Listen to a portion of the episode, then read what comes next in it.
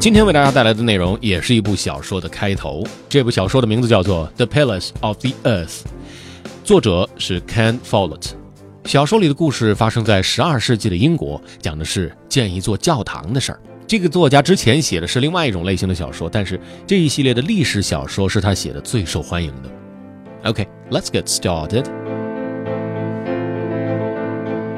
The Palace of the Earth by Ken Follett.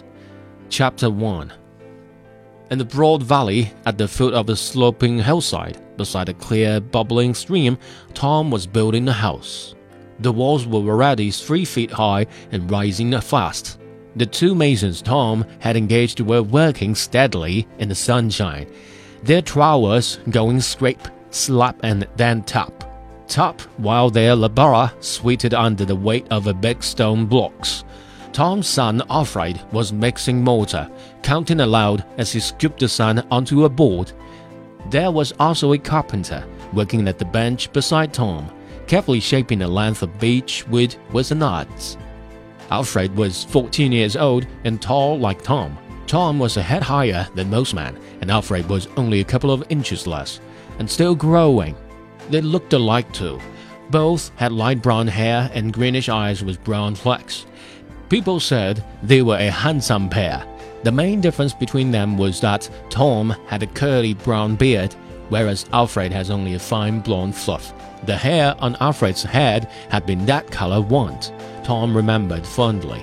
Now that Alfred was becoming a man, Tom wished that he would take a more intelligent interest in his work, for he had a lot to learn if he was to be amazing like his father.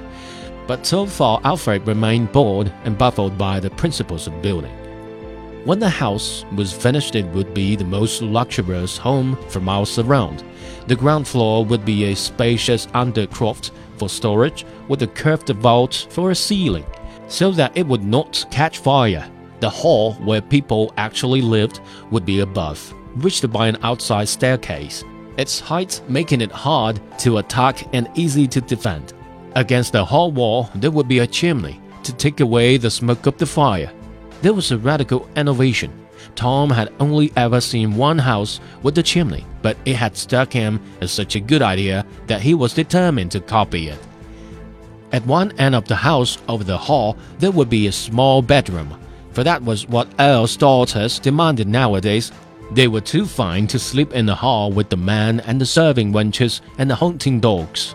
The kitchen would be separate building, for every kitchen caught fires sooner or later, and there was nothing for it but to build them far away from everything else and put up with lukewarm food. OK，呃，拿腔拿调的用了不太纯正的英式口音为大家朗诵了这段文字，将就着听。That's all for today. Thank you for listening. This is General Lee 李将军，明天见。